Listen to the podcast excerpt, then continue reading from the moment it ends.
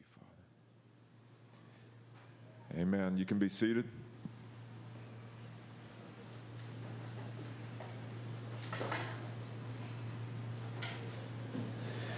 Um,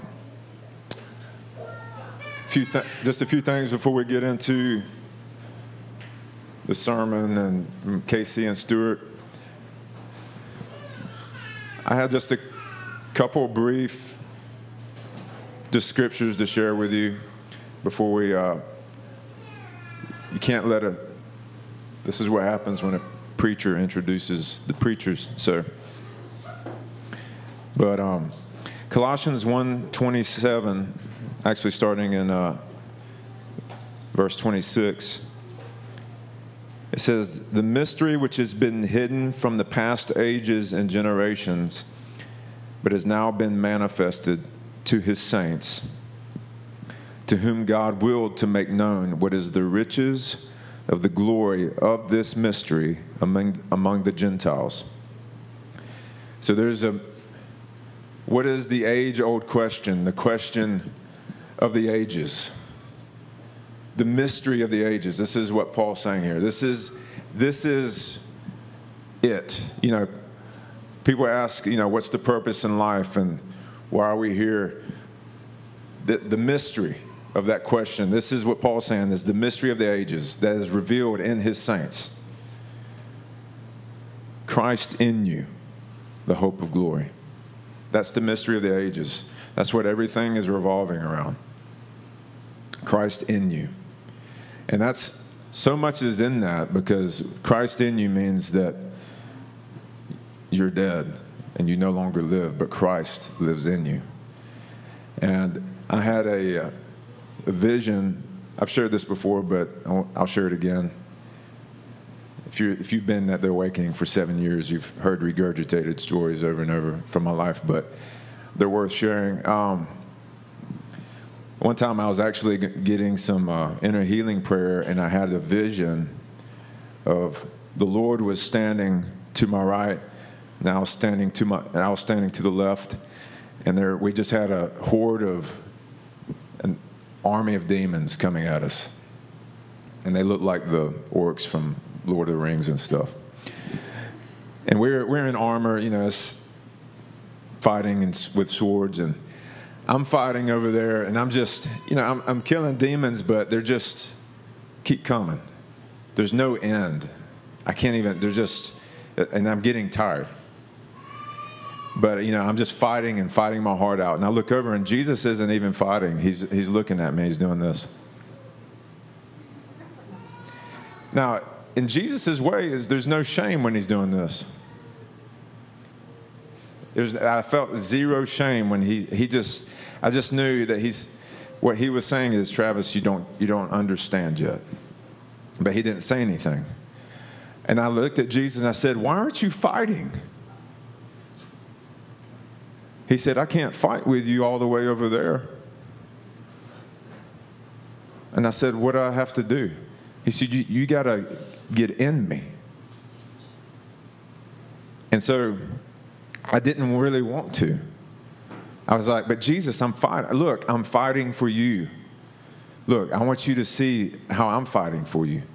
And that was the kicker, is because even in fighting for Jesus, I wanted to be seen. Even in doing the works of the kingdom, I wanted to be seen.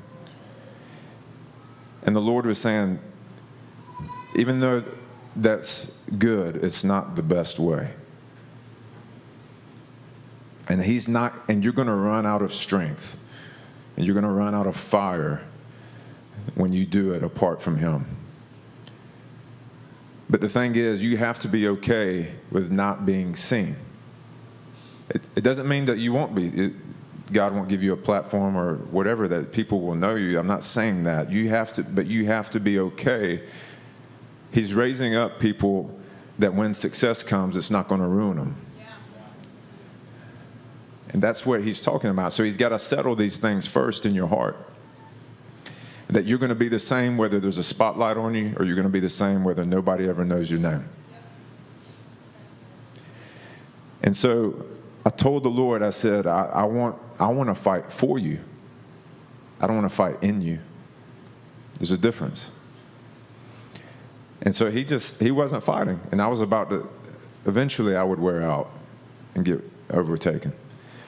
But I did in that vision, I made a decision. I stepped in to Jesus and I completely disappeared. It wasn't like me and Jesus morphed together and had half his features, half my features.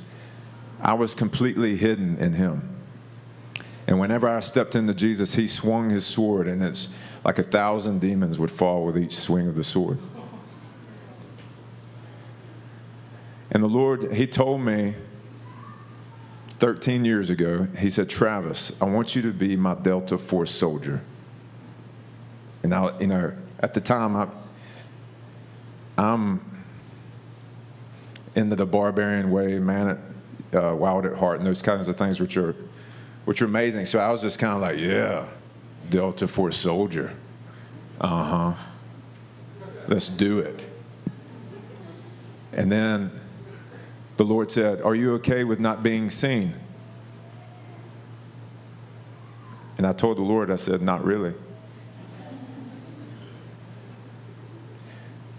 And he said, Well, you can't be a Delta Force soldier if you're okay with being seen.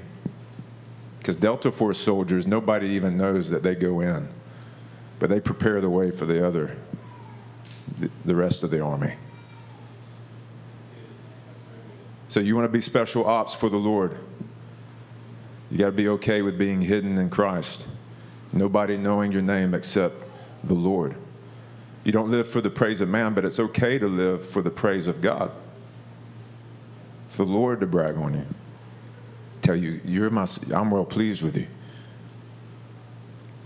And that's when somebody encourages you, we're not like, no, no, no, I got to get it from the Lord. I'm not saying that.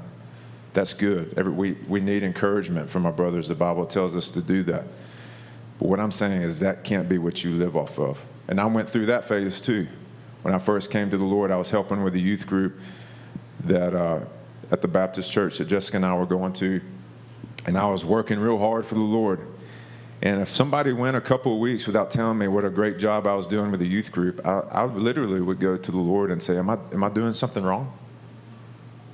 Is some, God, what's going on?"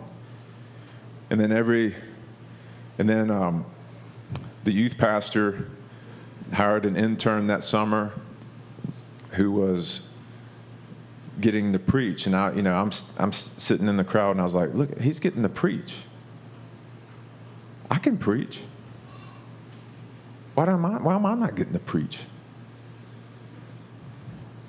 and and then you know this guy used like an umbrella for a prop uh, and I, and I would I was like man what umbrella for a prop who does that so I was just critical and judgmental of my thoughts. And now it's realized what I was thinking. It's like, God, help me, help me, forgive me, help me, help me, help me. Look at him. Oh, God, no, no, no. Just this battle back and forth. And I had to, part of it was when, you when you perform for the Lord, the comparison stuff starts coming. And so we have to know, and that's the only way you can actually stay hidden in God is, that, is to know who you are in, in the Lord. And that's the mystery of the ages is and the saints are supposed to reveal that to the world. Christ in you. That you truly are dead. You no longer live, but Christ lives in you. And the life you live, you live by faith in the Son of God who loved you and gave his life for you. You no longer live. You are dead to sin and alive to God in Christ. You're dead to sin, but you're now the righteousness of God. And so we've been brought up in the wrong homeschool most of our lives. And part of re- realizing this truth, the mystery of the ages, is you got to go to 2 Corinthians 10, where it says, We have weapons of warfare that are mighty for the tearing down of strongholds. And it says these strongholds are not fleshly. They're not in the natural. It says they're arguments and lofty opinions. So your battle is against is that there's an argument that tries to come against you. That's tr- that's trying to infiltrate your mind. Not all of your thoughts are your thoughts. And the devil wants you to believe that because if you believe, oh, I'm, or I'm feeling this way, or I have this thought, then it's yours. You take ownership and it's like, that's just who I am. No, you're who God says you are. Your opinion actually doesn't even matter either. The only thing that matters is not what the world says, it's not what you say, it's what God says. And so you've got to renew your mind with the truth. What does God say? So if you get a, a, a feeling of wanting to compare yourself to somebody, you've got to combat, combat that argument that lofty opinion that's coming against the knowledge of Jesus Christ and say, No, I am a child of God. I am special and unique. Ple- God is pleased with me, and He wouldn't have created me if He didn't want me here. Have you ever thought that? If God wanted you to be somebody else, why did He make you? And so you, but you have to go to war by, with the truth against those arguments and opinions. Whose opinion is it? It could be the world's, it could be the devil's, but it's not the Lord's. So you combat it with the truth, and the truth will set you free. And sometimes you got to fight a war and fight a battle more than once. And so, say one day you, you repeat that, the truth of who you are I'm a child of God, I'm a child of God, and it's not setting in, you got to keep fighting. And you got to ask the Lord, help me. And He'll give you the strength. But don't give up after one failed try. A righteous man falls seven times and rises again. So, righteousness, by that definition, means you don't give up. So, do not give up on who God's called you to be. Don't settle for anything less than the fullness of the gospel that every ordinary believer in Jesus Christ gets to walk in power, love, and a sound mind. That is your inheritance in Jesus Christ. The mystery of the ages, when you truly die, I've been, I've been saying this this past week. My fear is dead on the cross. My courage is alive in Christ. My unbelief is dead on the cross. My faith is alive in Jesus Christ. My orphan heart is dead on the cross. My sonship is alive in Jesus Christ. So you tell things they're dead and you say you speak things into life. You take the cross as your weapon and you say that thing is dead. It's been nailed to the cross. And you do it until you believe it. And you do not give up. And you feel like you're losing strength. You say, God, give me strength. David said it all the time the Lord gives strength to his people. So you ask the Lord, I need you. I need you to fight for me. I need you to help me do my part when just believing. I just I need grace to believe, God. Whatever you got, I pray. He'll give it to you. You don't have to conjure it up yourself. You need courage, God, give me courage. Lord, I need the truth. Lord, give me truth. You ask him for whatever you need. And then you believe that you've received it. All right? Amen. All right. Ann. Come on, Ann's got a word for somebody. This is Ann Evans, y'all, the lovely Ann Evans. Y'all give her a hand. Well, Travis came over during worship and he said, Ann, do you have a word? I feel like you have a word for somebody. And I said, No, but I can get one. so during worship, I just asked the Lord who he wanted to speak to. And he said, You, Mike. So, Mike, will you stand up? I just feel the Father's heart just wants to encourage you and let you know that He adores you. He loves you with an everlasting love. And I just see a season right ahead of you where the Lord is just going to open up His incredible love for you. And I just ask the Holy Spirit to just pry open your heart to be able to receive the goodness and the kindness and the love of the Father for you. He loves you at the core of your being, and you don't have to try to be lovable. He absolutely loves you just where you are. And I just feel like this next season in your life is just going to be one where you're just going to get wave and wave upon another wave of His incredible love for you. And Mike, I also just feel like you're called to be a worshiper. Uh, that doesn't necessarily mean you're going to sing on stage or have an instrument, but a worshiper in your heart, you're just going to just worship Him like crazy. And that's how you're going to share the love of God with other people. You're just going to worship Him um, in front of other people and share what He's done for you. So, good season ahead for you, Mike. Amen. Yes. Amen. That's good. I had a quick word for uh, Kaylee. Kaylee, I just, as Ann was prophesying, this is the great thing about when you start prophesying, it just starts spreading. You get in the spirit of prophecy. So, um, Kaylee, uh, I just feel like there's such a purity on your life, and I saw you massaging Jesus' feet with oil. And I just believe that that's part of like the intercessor that's in you. It's like Mary that was sitting at Jesus' feet. Just you're a worshiper, you're an intercessor. And he wants you to know that your prayers anoint people's feet for the gospel. So it says, you know, gird your feet with the, the readiness of the gospel. And feet represent evangelism, spreading the gospel. And so I just saw your, your prayers being powerful and effective to increase people getting saved, for people, for empowering people to be evangel to be evangelistic, not just evangelist, but just to be evangelistic and, and sharing the love of God with people. And so he just wants you to know he sees that about you and he loves you. All right. Well, Stuart, KayCee, y'all come on up. Y'all give them a hand. We're excited about what they've got to share this morning. KayCee's going first. And uh, let's extend your hands. Lord, we just thank you for your fresh anointing. We thank you for the spirit of wisdom and revelation and the knowledge of Christ. We pray that you open the, heart, the eyes of our heart and our understanding right now in Jesus' name. We love you, Father. Amen.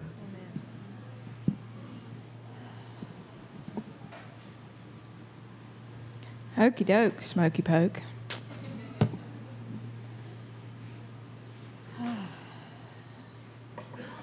Well, I've preached a few times before in my life, never to family, so bear with me. I'm as nervous as a long tailed cat in a room full of rocking chairs, but it's going to be good because it's not me that came up with this, it's the Lord. So um, I want to start out by saying that just as a little tool for anything in life, is that before you preach something, whether it's actually in discipleship or whether it's you know in front of a group of people whatever the case may be pray lord what have you actually brought me through? What is not something that i've done like want to do but haven't done yet? And so when i was praying that he brought up the subject of forgiveness. And i'm like okay well so much for light. Let's get deep. Um, so i'm going to preach a little bit on forgiveness after i get some water.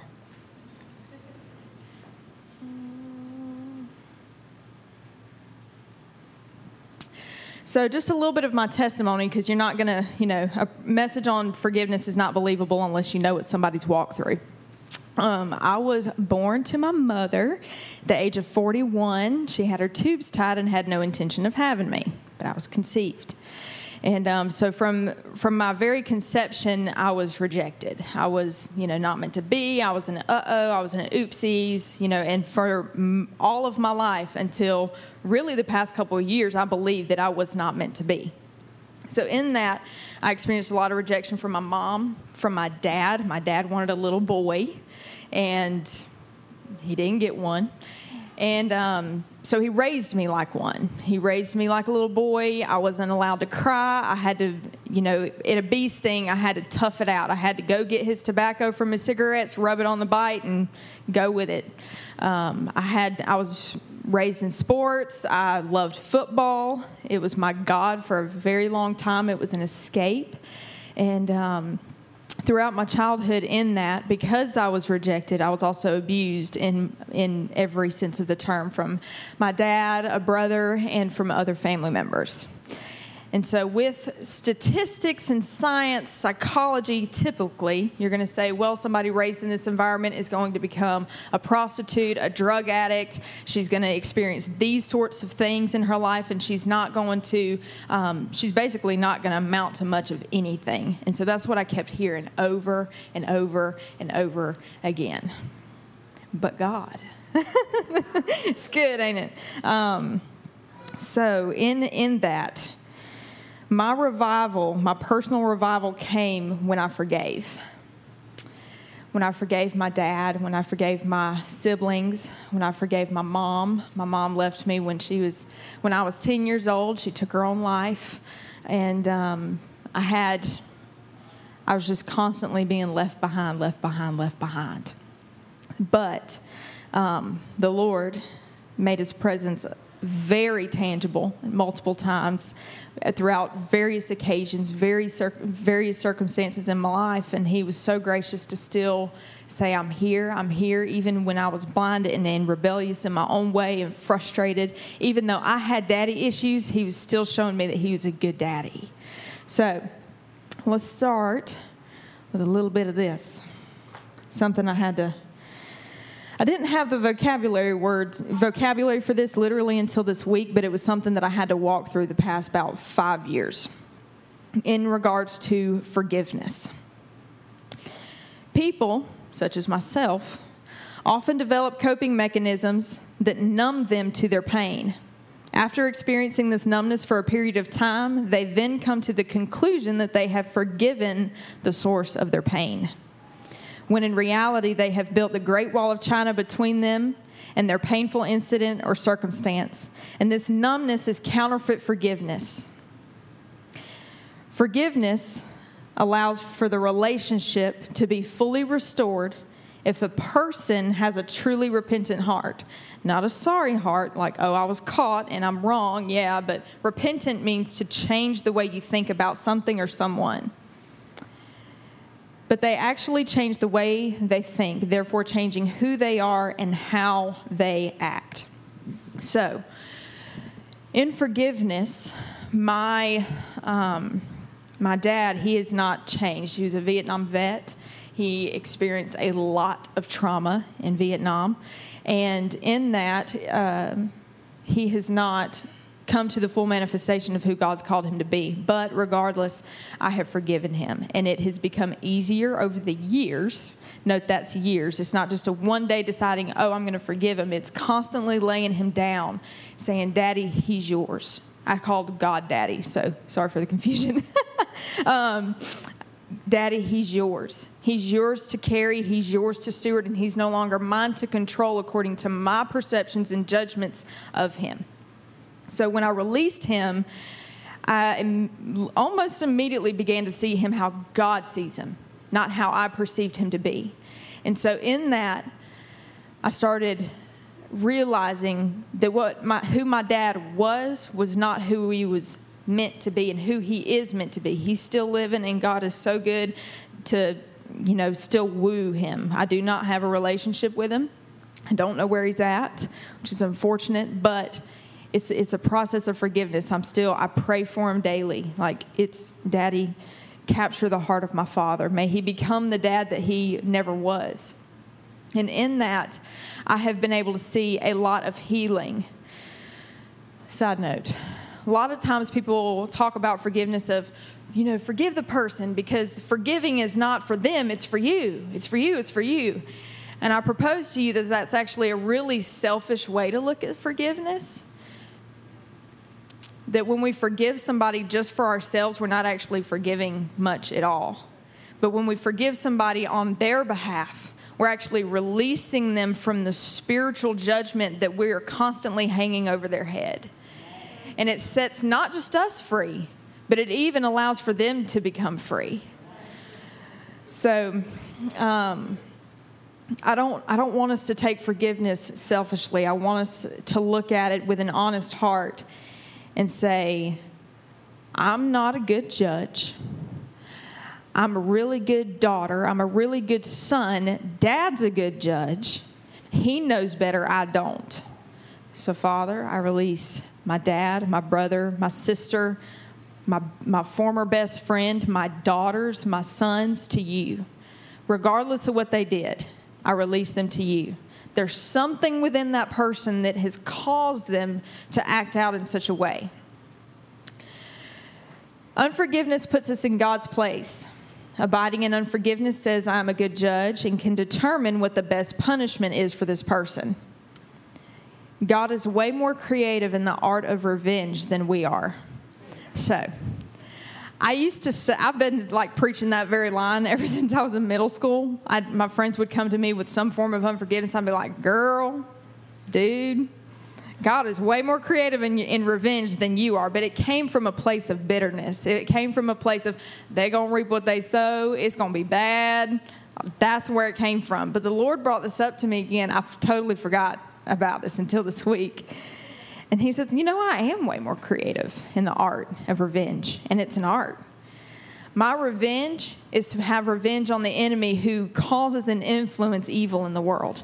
Not on the face of the not not in the face of the person that you give you hold unforgiveness towards, but actually revenge and avenge you on behalf of yourself towards the enemy. So the greatest revenge is that that person, no matter what they did to you, comes to know God. And not just know Him for the sake of salvation and get their get out of hell free card, but they come to know Him intimately as a dad, come to know Jesus as the big brother and the model in creation and the ultimate potter of all life, and say, I am so sorry. I am a changed man. I'm a changed woman. And now I get to preach the gospel with my life. Whatever that is. The greatest revenge is not that somebody suffers because they hurt you, but it's because they actually live abundantly because God has pursued them.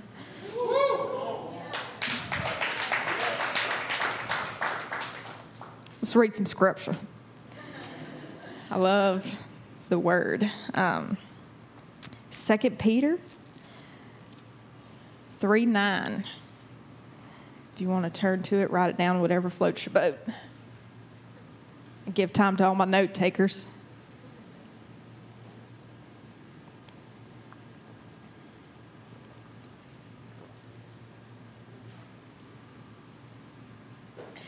All right, 2 Peter 3 9. The Lord is not slow to fulfill his promise, as some count slowness, but is patient towards you not wishing that any should perish, but that all should reach repentance. This is so good. This is the heart of God for anybody and everybody that none perish, no matter what they've done, how they act, no matter what we determine about that person, his heart is for them to come to full repentance, to change the way they act and think towards life, towards people, towards whatever it is. His heart is that they repent.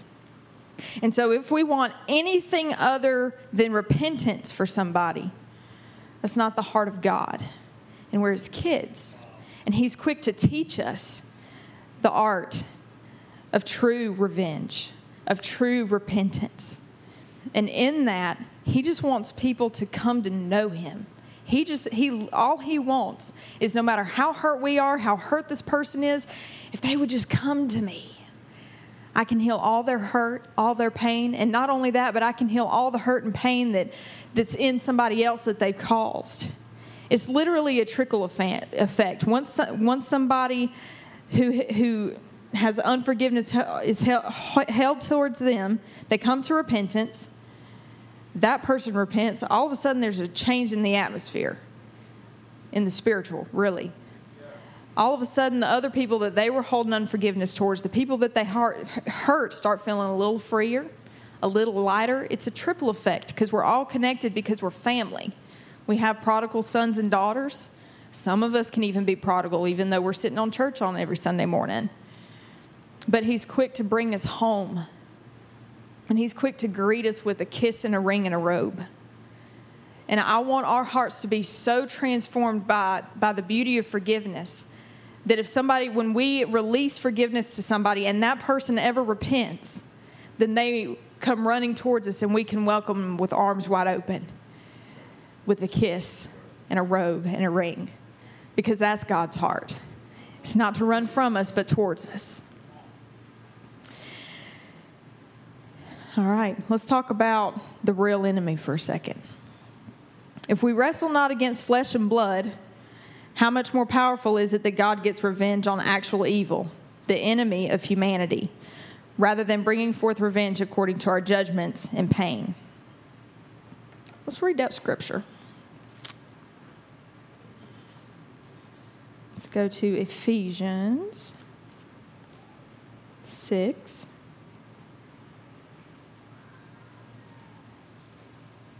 Six twelve. For we do not wrestle against flesh and blood, but against the rulers, against the authorities, against the cosmic powers over this present darkness, against the spiritual forces of evil in the heavenly places. Your battle is not with the one who hurts you, but the author of all hurt. And he is he gets victory every time we hold judgment towards somebody because of what they've done to us. Every time we say this person deserves death, hell, unforgiveness, deserves uh, some other kind of punishment, they should experience what they did to me. Enemy wins every time. But God wins when we say, when we start looking from the Lord's perspective, okay, let's take my dad for instance. He was a runner his entire life. He was the older brother had a very um, hard raising. Went to church every Sunday. Never, never, um, never really had an encounter with the Lord for himself. Was constant, was manipulating his way through life. Constantly had survivor mechanisms.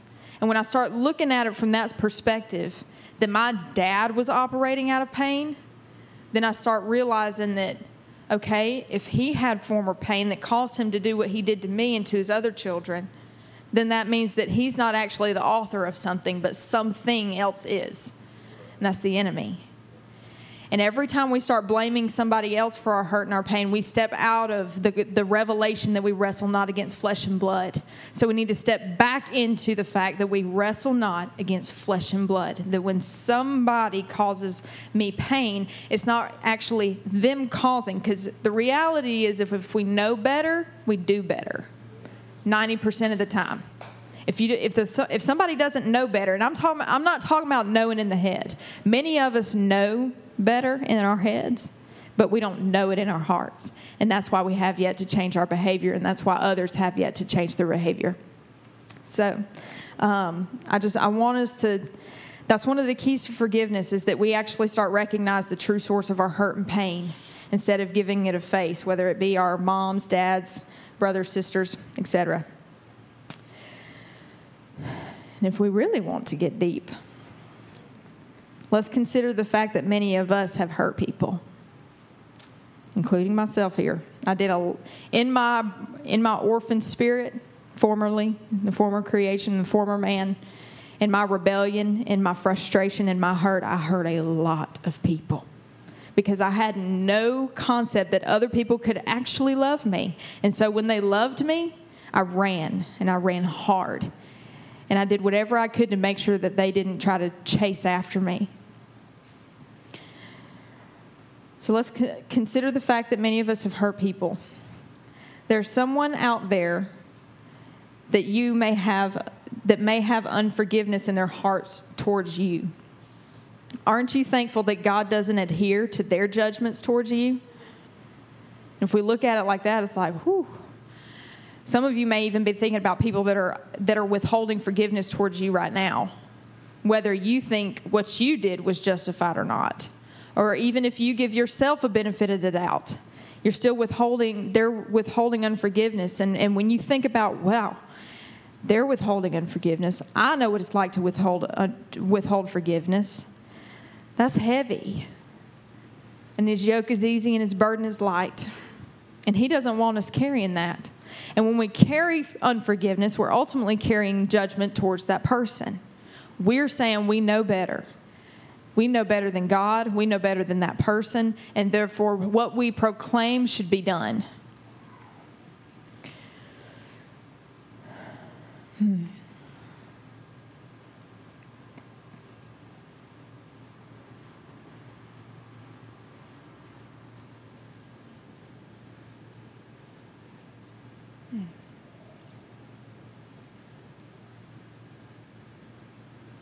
When something is first addressed, it's heavy. But it's only heavy because we're made aware of what we're carrying. Our great walls start being torn down brick by brick for some people, and for some people, the dynamite of the Holy Ghost just comes ravaging its walls. This is only heavy because God's calling us higher. And when something is on our backs and preventing us from spreading our wings or hopping on His, He just wants it gone.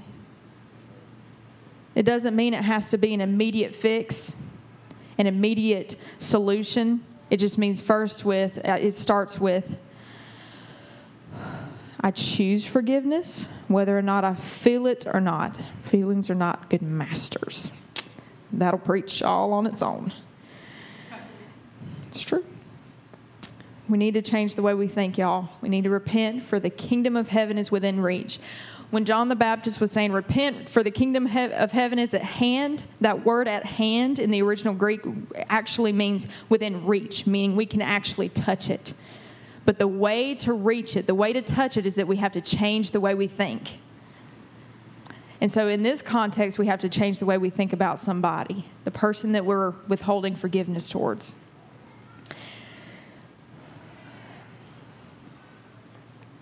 And in that, in the way when we change the way we think, it's it's really cool. God's actually really quick to give us times of refreshing, refreshing and cleanse us from all unrighteousness.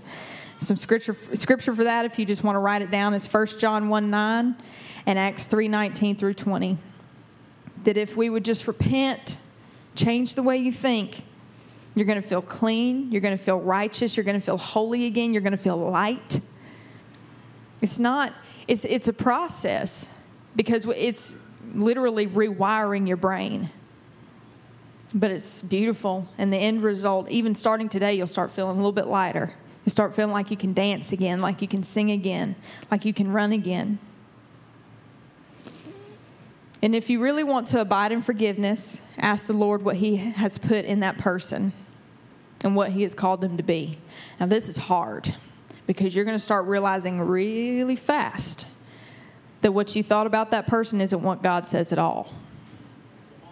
But it's beautiful. Because as we start hearing the thoughts of God towards somebody, there's something crazy that happens. Like when we start receiving what He has to say, it starts totally rerouting our the way we hear, the way we see people, and the way we even act towards people. An example again, my dad.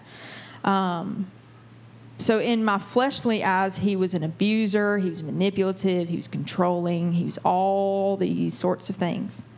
But when I start asking Daddy God, how do you see my dad? He literally took me through memories that were bad memories for me and said, Your daddy's really, really brilliant. He's a master craftsman that can do anything with his hands. He was created to create. He was created to love well and to be a good daddy. But he has hurts too that he has to surrender to me. It's like, wow.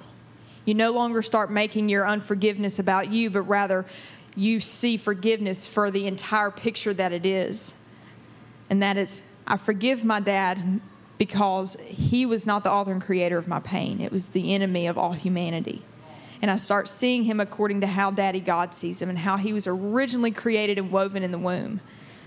He was purpose too. He was meant to be too. I start looking at him with with intentionality, knowing that though he did not surrender sooner, it's never too late and he can surrender and he can become still even still today being around 65 years old, he can still become the man that God has called him to be. He can do it, God can do a quicker work in my dad in a moment of a minute than God's even done in me. And I would be totally okay with that. because that's revenge ultimate. And it's powerful. So let's just imagine this. If we start really forgiving abusers for what they've done to children, what they've done to their wives, what they've done to their husbands, we'll start seeing them up here sharing their testimony. And that's when people really start getting free. Because this is an unfortunate common thing that, you know, children are abused. But I have never heard a man on stage behind a podium saying, I used to beat my kids. Ever. How many people would become free because somebody confessed that and got that real? And how much more forgiven would they be if, say, me or any, anybody else that's experienced what I experienced stand up and say, I forgive you? It's okay. Not what you did, but it's okay that you're here and that you're fully alive and that you're purposed for God. One last thing. The only way to see people as God sees them is through the gift of prophecy. It's not only saved my life, but it's allowed me to continuously walk in forgiveness when the enemy tries to remind me of something somebody did to me. It's like, devil, you may see that person like that, but I don't. I have the eyes and the mind and the mouth of Jesus Christ. And I will not speak against their original created being anymore. So the reason why I address this is because revival starts here. And there's many of you praying for revival, praying for refreshing, praying for all these things. And there's something that the Lord wants you to give to Him. And that's your determination of what somebody should, what, ha- what should happen to somebody that's hurt you. And He is quick to reroute your brain to see what should actually happen. So, I thank you, Lord, that when something's first addressed, it's heavy, but it's about to get really light. Your yoke is easy, your burden is light. Hmm. And when you say your burden is light, you're not just talking about the weight of something, but the fact that it is actually sunshine and it casts out darkness. And it gets rid of all those things you've been carrying. And He wants it. Cast your cares upon him, for he cares for you. The word cast means to cast without aiming. Stop thinking about it, cast it. And he's going to give you something even better on the end of that hook. So, I wanted to talk some on forgiveness. My husband's about to come up here and speak a little bit on empowerment and relationships, share a little bit of what we've had to walk through with unconditional love and honor but the reason why we wanted to address forgiveness first is because some of you are going to forgive people today. Some of you are immediately going to be able to go to those people you're withholding forgiveness from and say, I'm so sorry. Will you forgive me for withholding forgiveness? And you will forgive that person. Relationships are going to be restored. And some of you, you're not going to be able to do that quite yet. And guess what? It is so okay. The enemy's not patient, but God is. If, if he was patient, then we could, he'd never flee if we resisted him. But he flees when we resist him, runs away screaming like a little girl, like scared, scaredy cat, you know? Come on up here, darling.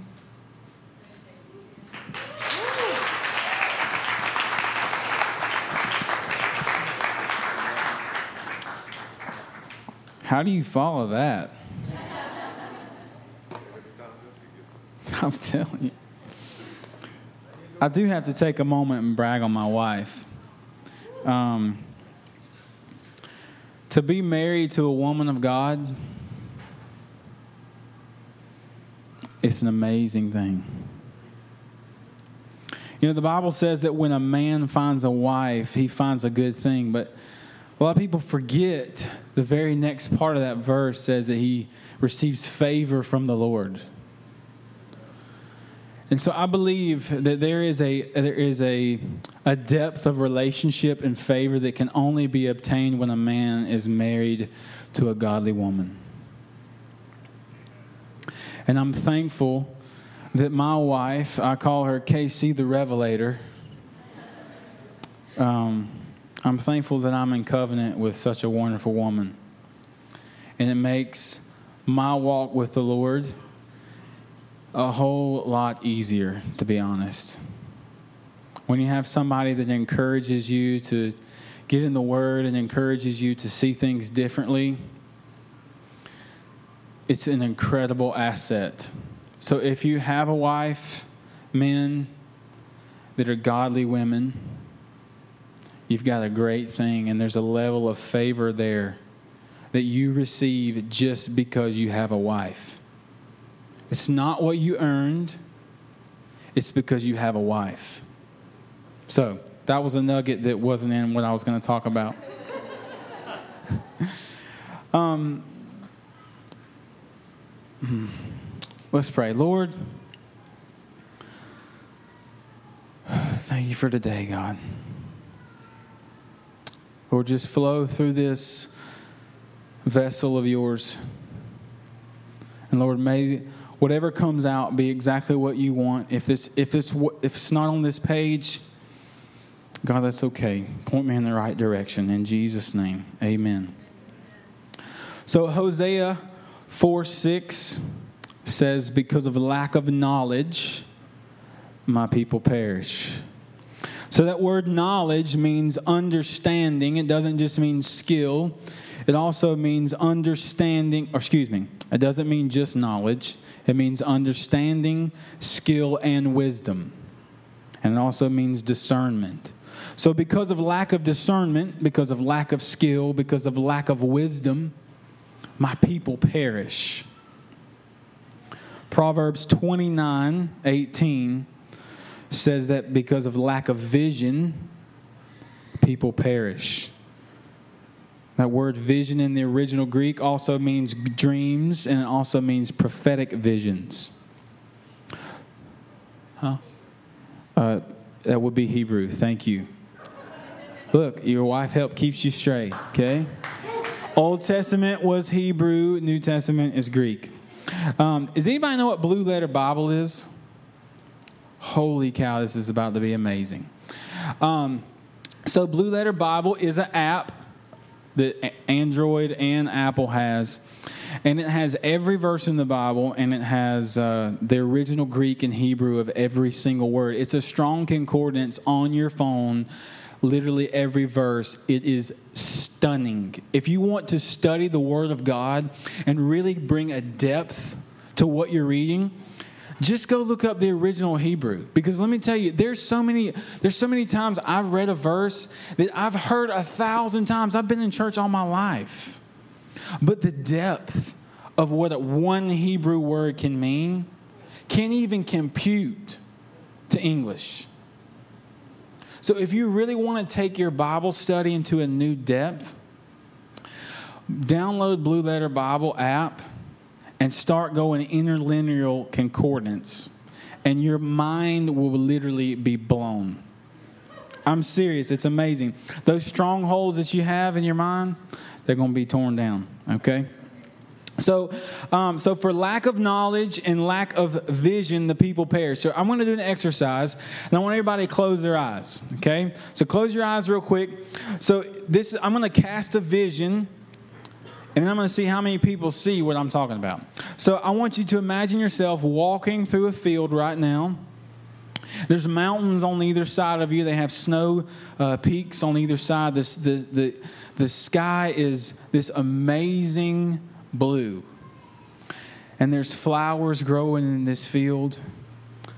And they're, they're, they're yellow flowers. And you have your hands out beside you and your fingertips are touching the flowers as you walk by. And then you, you keep walking, and there's this creek, and there's this beautiful brook flowing through the middle of this valley, and you're just walking there. And then Jesus, He comes and He walks beside you.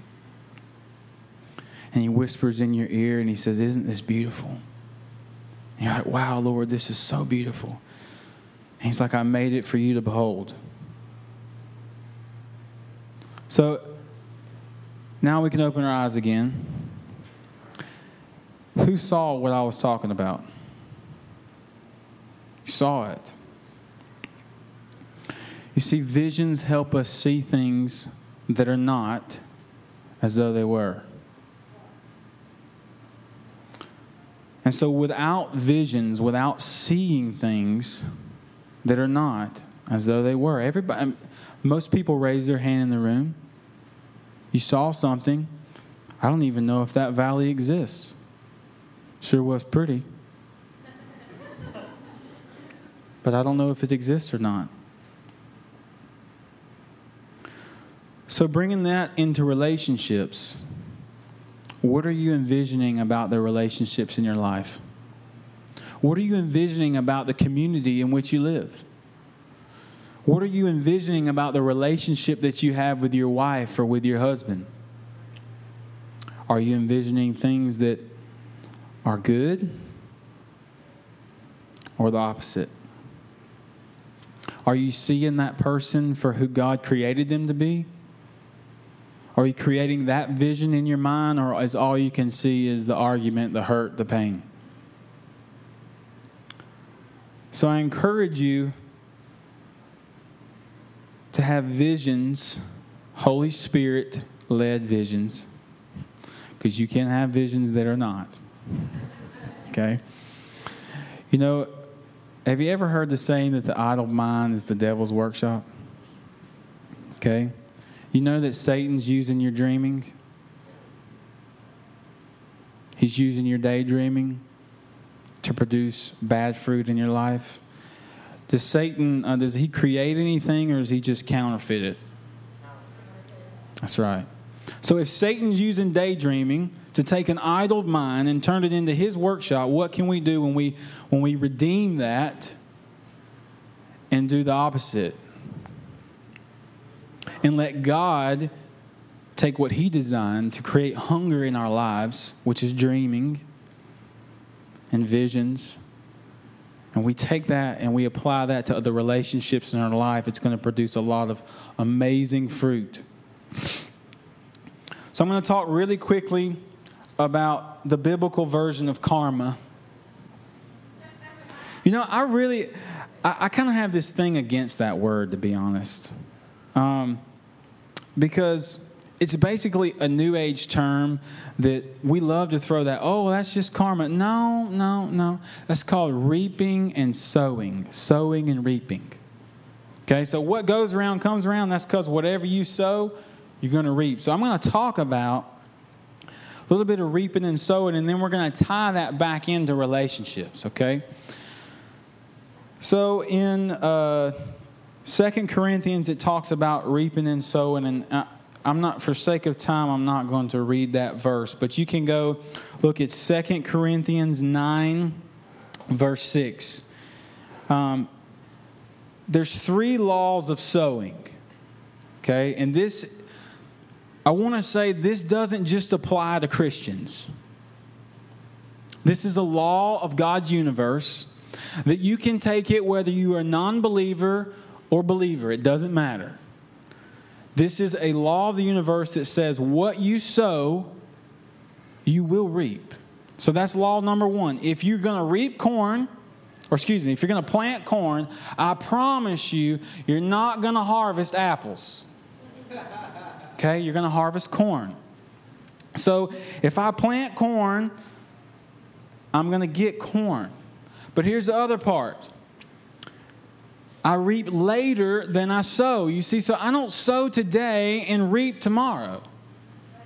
Depends on it. it sometimes, some of the times, the fruit takes corn takes about 120 days. So sometimes I sow and I don't reap immediately. And so, what we like to do in relationships is we like to do one wonderful act to our spouse, and we go and we buy them flowers and we buy them candy, and we're like, Yay, this is amazing. This is so good. I've done so good today. And then tomorrow, when they don't change, we go, What happened? I planted flowers. I got you flowers. Did you not even remember? Yeah, but you didn't do the dishes.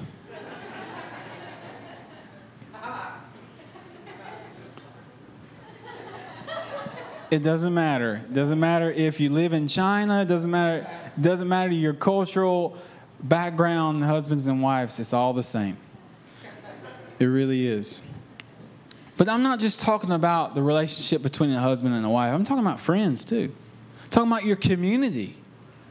We cannot expect for a harvest to come of love and of God's word. We cannot do that, especially when we haven't been planting. If you're not planting your life, don't expect a harvest. It's not coming. Why? Because you haven't been planting. Okay, so you reap what you sow, you reap later than you sow. And here is probably the one of the most the, the amazing things about this is that you reap more than you sow. So you see, when I sow something in the ground, when I sow one seed of corn, you know, do you know that a cob of corn, I don't know why I'm using corn for example, but it's just really easy. You know that one cob of corn, picture that in your mind, you see all those kernels? Every one of those is a seed. Do you know that a stalk, one corn kernel, can have five cobs on one stalk? So when I say we reap more than what we sow, I'm talking about planting one corn and getting hundreds and hundreds and hundreds and hundreds of kernels. One. But guess what? It takes time and it takes actually planting. But if we plant and if we wait, there will be a harvest. Okay? But you cannot plant. You will. I, okay. Sorry. Got my, my, my merds got mixed up. Okay. so we've got the laws of sowing and reaping. Whatever we sow, we're going to reap. We're going we're going to reap a little bit later than we sow, and we're going to reap a whole lot more than what we sow. But remember what I said that lack of knowledge and lack of vision cause people to perish. So you will not sow. This is, this is the truth. You will not sow if you don't have knowledge. You will not sow if you don't have vision, and you will not sow if you do not have faith. And let me explain that. If you don't know you can sow, you're not sowing. If you don't know you can plant, you're not going to do it because you don't know. You don't know what you don't know. It's not, necess- it's not that it's your fault that you don't know. It could be your fault. You might not be doing it. But you don't know what you don't know. You can't sow if you don't have the skill to sow. Because that lack of knowledge is lack of understanding and discernment and skill. So if you don't know, you can't sow. If you don't have vision, can't sow. You can know something, but if you can't see it, you can't do it. Have you ever had anybody try to tell you a story or, or tell you an idea and they're just like so passionate? And they're like, oh my gosh, this is amazing. And you're like, I have no idea what you're talking about.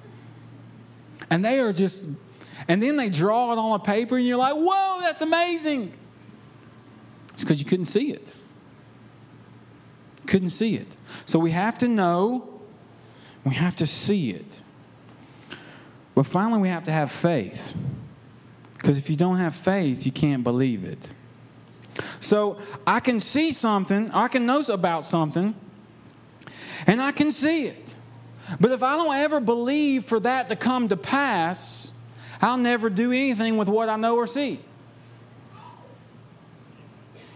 So I have to have faith that what I know and what I see is going to come to pass. Could you imagine if a farmer ever planted a crop and he goes, Well, it might not come up? What a waste of time. If I can't believe that what the work I'm doing today is going to produce a harvest tomorrow, I'll never ever plant. Because it's not going to come to pass. So we have to see it, we have to know it first. then we have to see it through either dreams, prophetic visions, drawing pictures, whatever that looks like. But we have to believe that it's actually going to happen. So, bringing this back into relationships.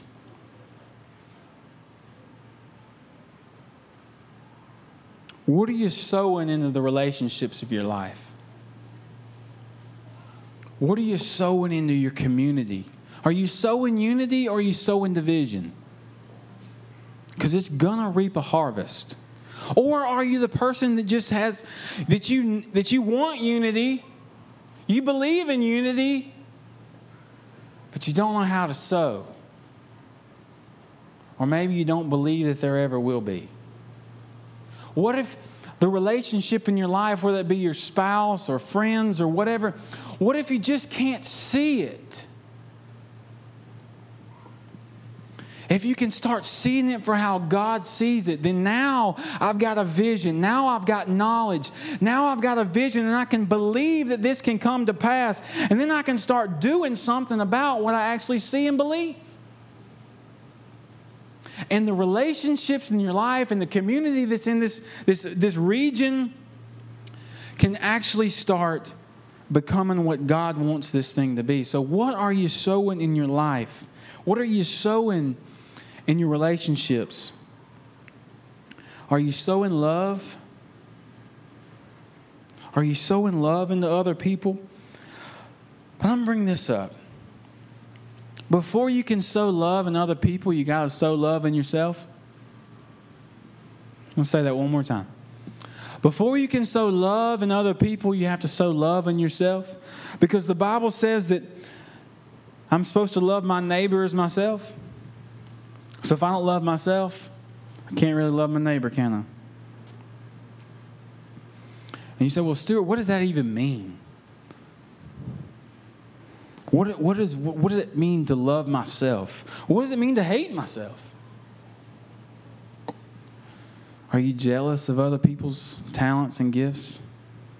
Because that's not what you have? Do you realize that's hating yourself? Do you realize that when you're jealous, that Travis has this manly, deep voice? You're like, man, I wish I could talk like him. that you're actually hating yourself? You're actually saying that what God created your voice to sound like is not good?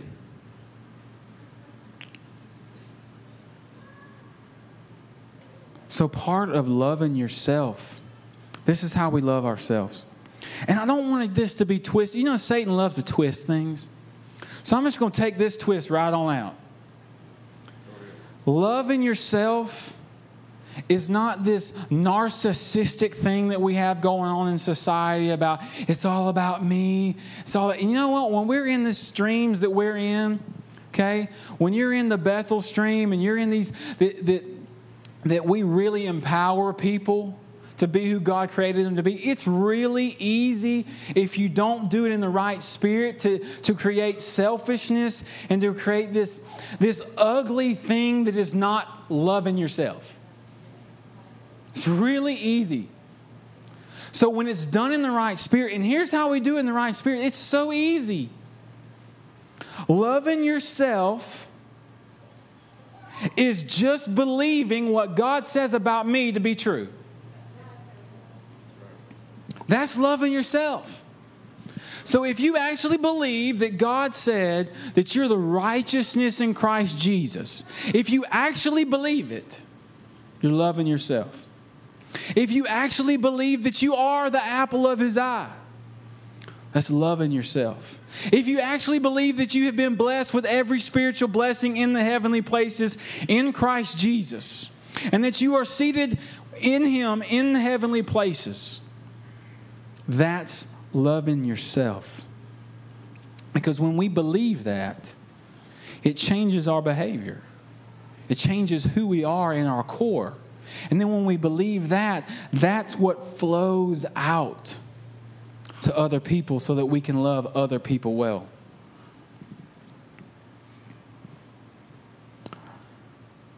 John 13, 25 says that people will know us by our love for one another.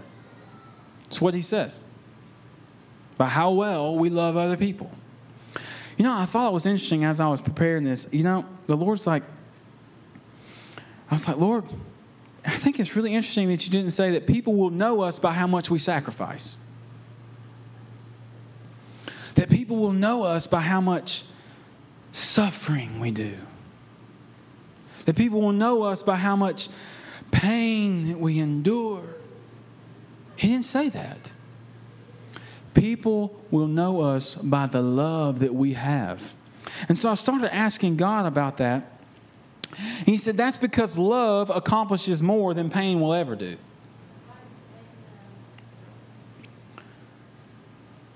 Have you ever heard any? I know this. This is, this is not a rhetorical question, but I know the answer. Has anybody heard somebody's going through a hard time and they're like, God's teaching me a lesson? God's teaching me. How many times have I heard that? Too many. Too many times. You know, to be a good dad, I know Travis has done this. I'm not even a dad yet, but I'm like, this has got to be a good dad to do this. God was giving me some stuff about the him being a good father. And he gave me this scenario that I've never even been in, but it was really good. He said, You know, if a teenager is driving his brand new car and a deer runs out in front of him and he swerves, overcorrects, and rolls his car in the ditch, the father's going to be upset. The father's going to come to the scene and he's going to see his son, and what's his first thing he's going to ask? Are you okay? Absolutely. That's what a good dad's going to do. But what else is a good dad going to do? He's going to go, son, that deer ran out in front of you, didn't it? Well, yeah. Um, next time the deer runs out in front of you, hit the brakes really hard, do not swerve, and just hit it. Okay? So, where, where, where am I going with that? Did the good father cause the deer to run out in front of the teenager? No, he didn't. But did he miss the opportunity to teach his son? No, he did not. But God is so good at turning things to good that we think he caused it in the first place. Did you cause it? You know, I just I just really feel like God just sent that deer out in front of me because he wanted to teach me a lesson. And is, is innocent as that might sound, it's just a lie.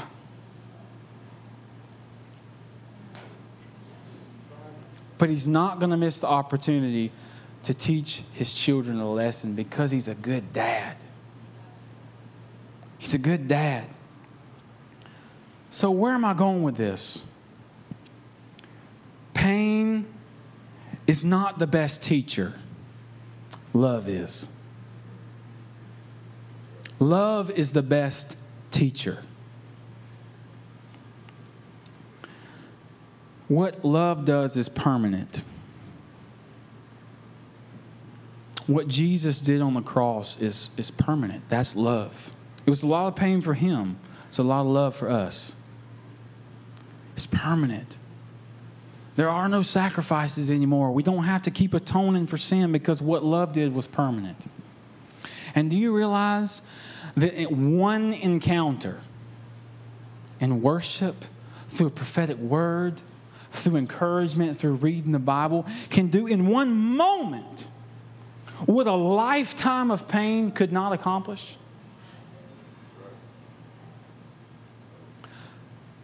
So I want to remove this idea, tear down this stronghold that pain, suffering teaches me. Now, I'm not saying that we don't learn in pain. I'm not saying that we take suffering and we don't uh, allow God to use that in our lives. Okay, I'm not saying that. But what I'm saying is, is the paradigm in which pain is more effective than love has got to go. and in your relationships and in your marriages and in your community, when you want that other person to hurt, sure,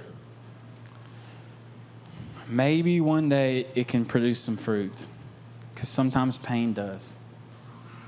But the chances of collateral damage with the avenue of pain for change is way higher than it is with love. And what pain takes a very long time to do can be done instantaneously with love. I've given prophetic words to people at the Gay Pride. We had a spiritual booth. And these people, y'all, it's the most amazing thing.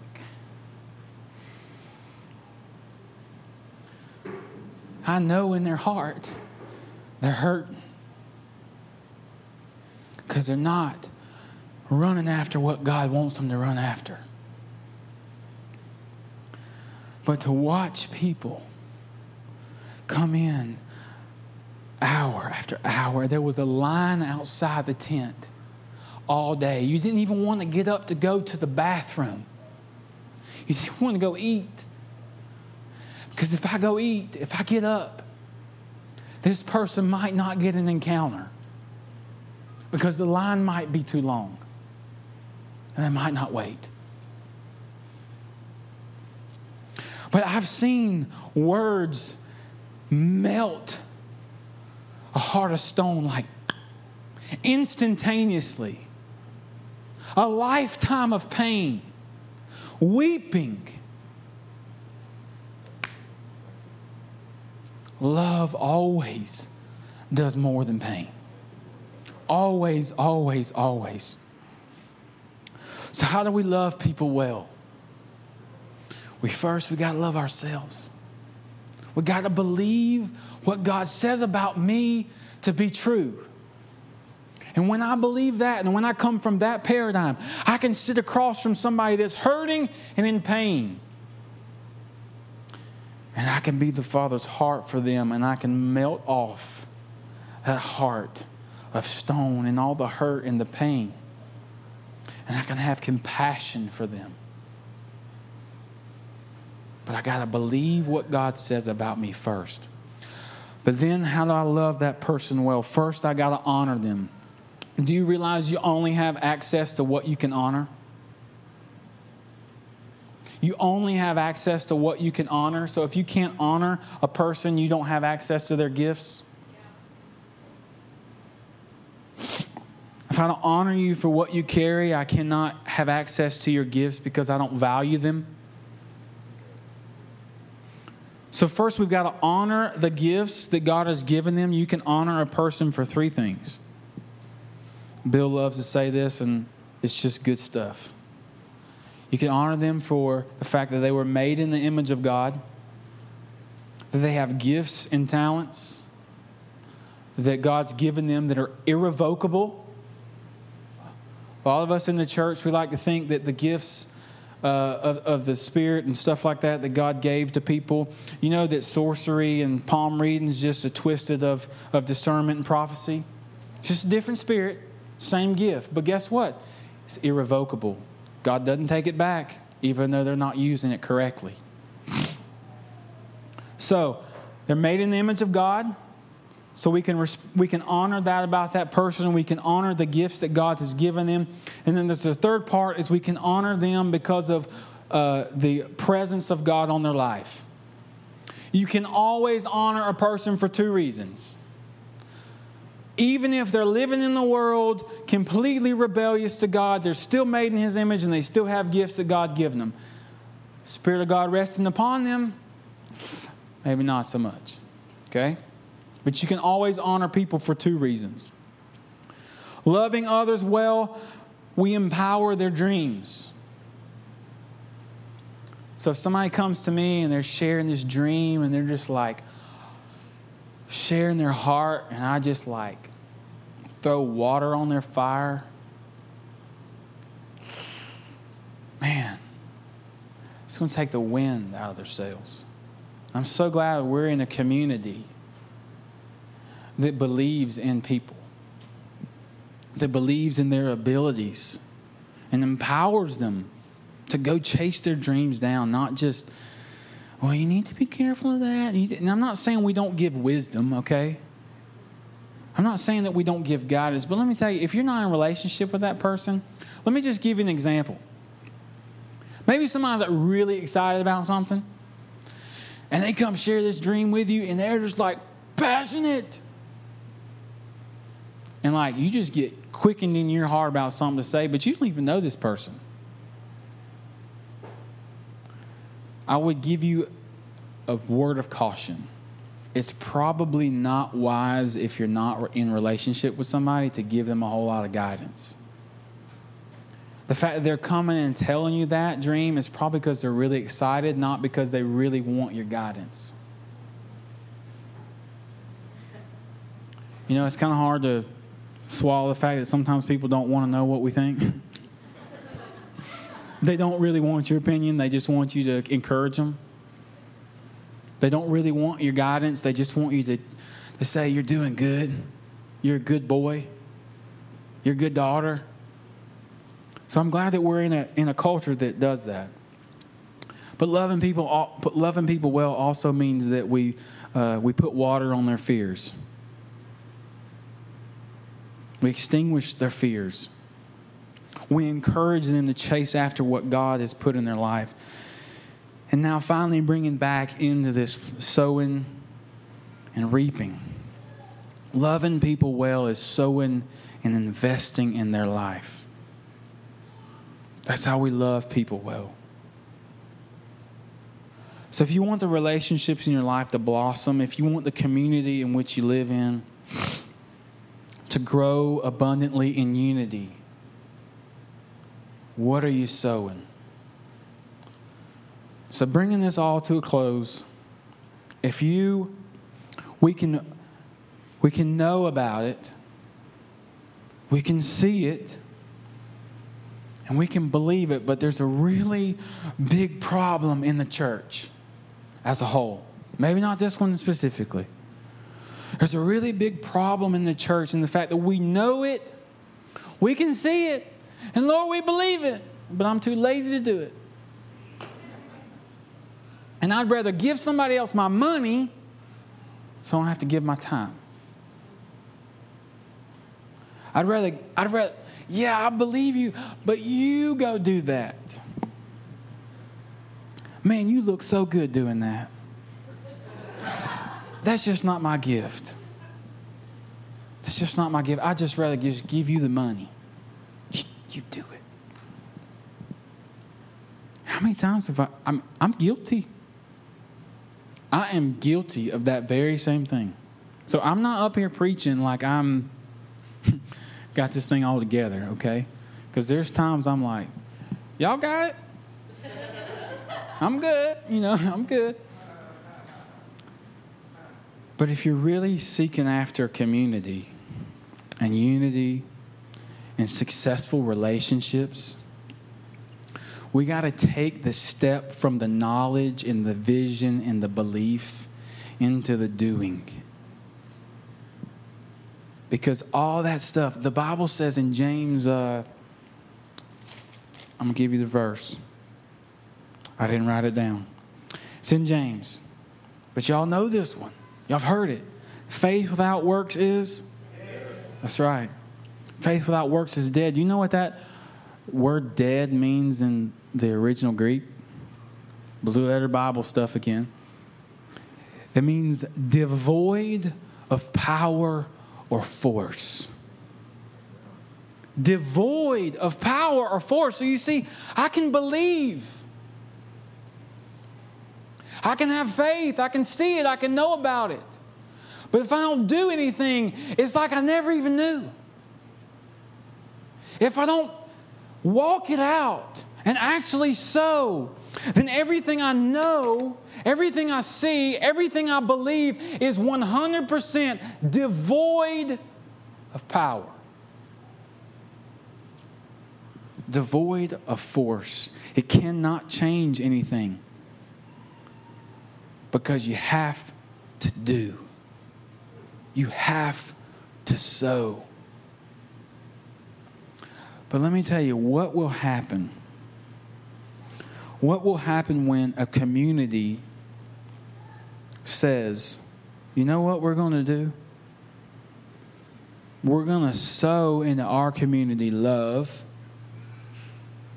We're going to sow into our community the Word of God. Guess what God's promise is? There will be a harvest. And it will be of love, and it will be of God's Word. And it will grow. And we are believing that Athens will be saved.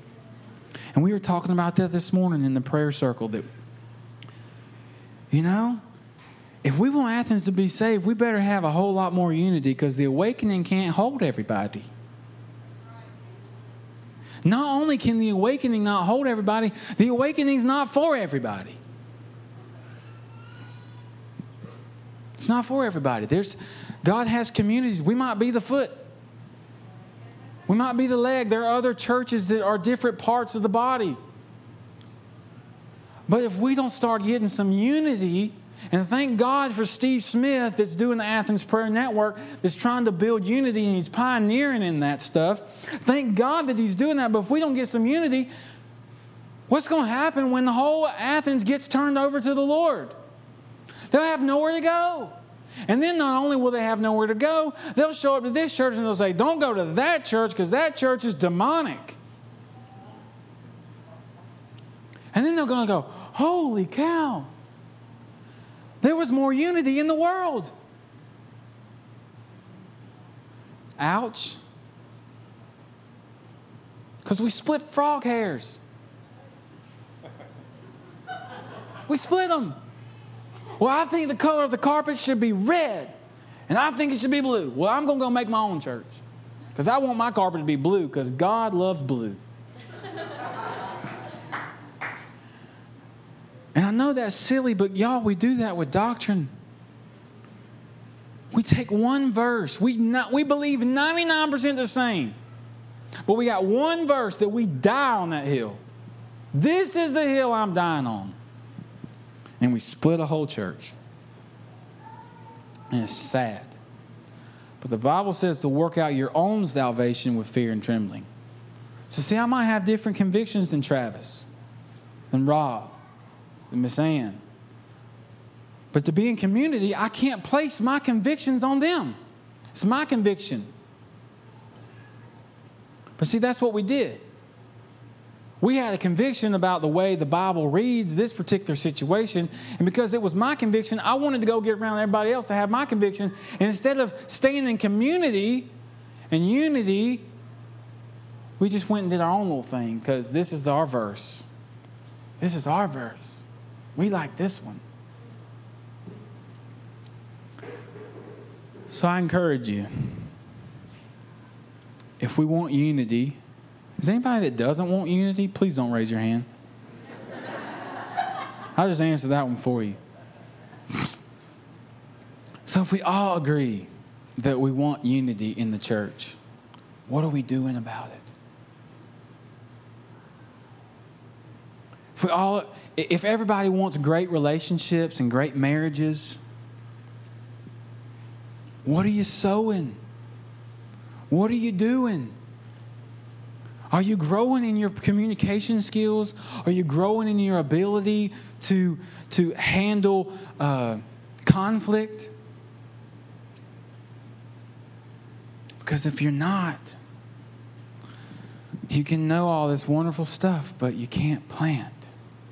And if you can't plant, you cannot harvest. And y'all, this stuff applies to every area of your life relationships, finances, you name it. It's a law, God's principles. And it's, it does not, it's not a respecter of persons. What are you planting? So I want to pray for us real quick, and then Travis, I'm going to give back to you. So if everybody will stand up.